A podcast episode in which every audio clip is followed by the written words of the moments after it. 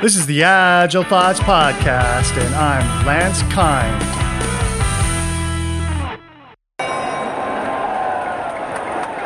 Safe, safe, safe, safe. Ladies and gentlemen, tonight, the main event.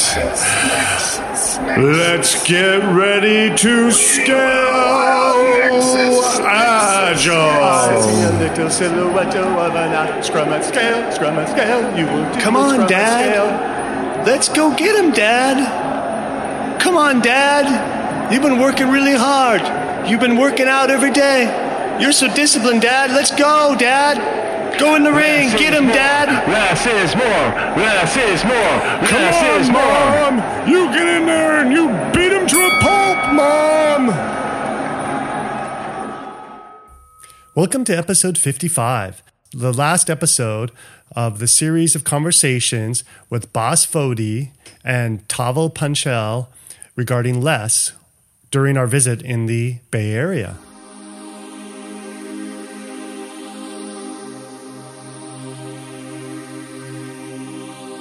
In this episode, we talk about how it's more important to look for solutions to problems rather than shopping for a scaling framework.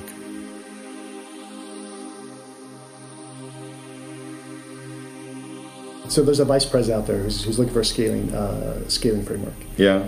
and uh, he goes up to you and he says, "Hey, boss, I hear you have a, a scaling framework. I've been looking at these other other ones out there." And goes through the list, and he says, "Well, what what is less all about?"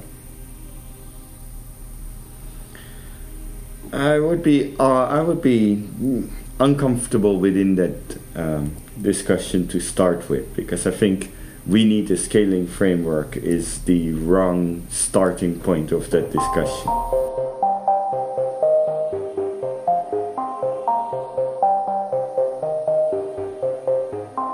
Because he already assumed a little bit too much there. So I, I might just tell him either I would, would tell him that less is a way of uh, scaling by creating simpler organizations. Or I would tell him that if he's looking for a scaling framework right now, then he can pick another one. And he can come back when he would like to talk about the problems that he has in the organization first. And then whether uh, one of the ideas that we've had will help him solve that particular problem, we can help them. But just assuming that you know all the problems and that the solution for that is a scaling framework would be an awkward starting point of that discussion. Does it happen in real life? Not very often. Okay. I, uh, I I guess it does happen, but because less is um, such a seemingly simple way of working.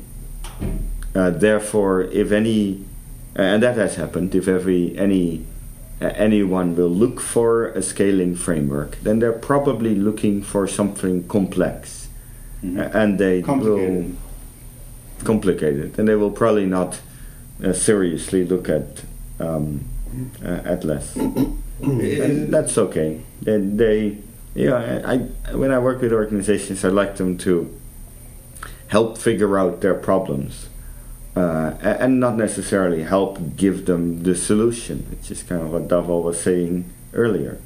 And They need to own the problem that they have. They don't need to look for buying a solution to that problem. Unless I, I didn't cover that very much in this course, uh, but Craig likes to stress that is that we don't want to rent a process. we need to own a process. Right? Because if you rent something, it's not yours. You don't really care about it that much.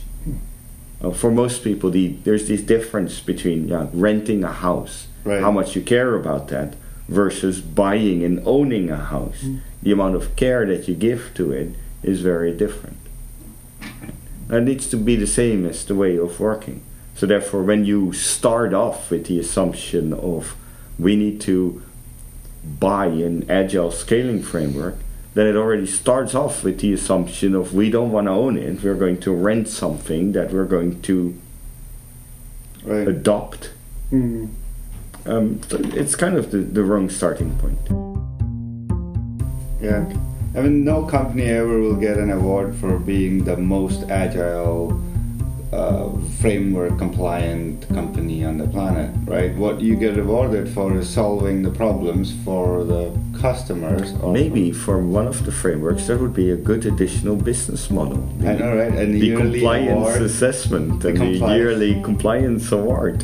Yeah, yeah. Don't get me started because the industry already has a lot of team level I compliance. guess we don't need to get you started, but let's Yeah. not leak out that idea to them secretly.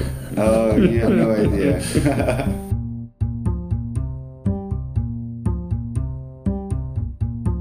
Organizations often confuse that because uh, Lance uh, was agile and he got all the goodness, so all I need to do is get what Lance got, and therefore I will also get the goodness. It's sort of like the rich guy Ferrari problem. No, because the rich guy has a Ferrari, let me go get a Ferrari, and then I'll become rich. And and it never works that way because there is a directional bias. You see, That's too bad, though. You know, if you buy a Ferrari, you don't get rich. what no, you heck? actually end I'm so really sad about poor. this. You end up really, really poor.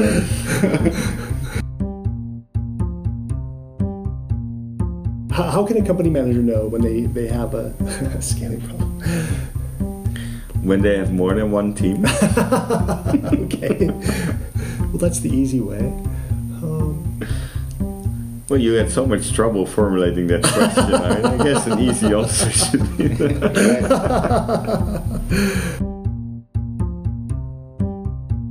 no, I, I, yeah. There's a lot to learn from frameworks and things out there, and I hope that organizations do. You know, people in organizations want to understand their problem and want to know how the problems that they have have been solved in the past. And it doesn't really matter what scaling framework or brand or, or, or, or things they do. Um, so an organization need to constantly look in the industry what is available and needs to constantly look internally about what the real problems they have. Uh, and often not not the reported problems because there's often an you know, organizations will think that you know, our, our problem is the teams are not productive enough. right. Uh, usually there's more to that, and, and and it often goes wrong in organizations when the when they start interpreting the surface problems without really understanding those for the real problems, and then they'll end up uh, trying to find solutions for those, and complicating things more, creating new problems again, uh, and again without knowing where those came from, adding more to it, because you know, adding to organizations tend to be easy uh, without really deeply understanding uh, what are the dynamics and what are the problems that they have.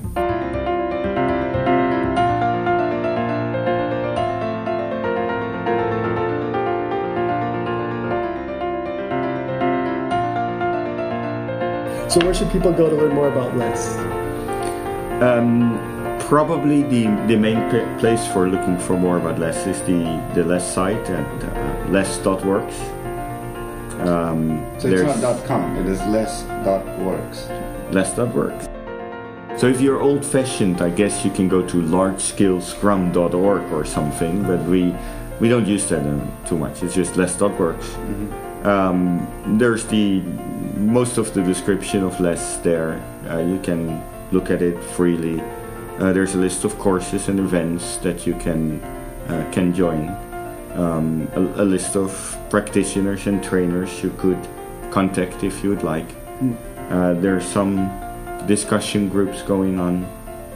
Um, so the training that you joined is the less practitioner training, um, which I think is I'm fairly biased, but I think it's a good training to start.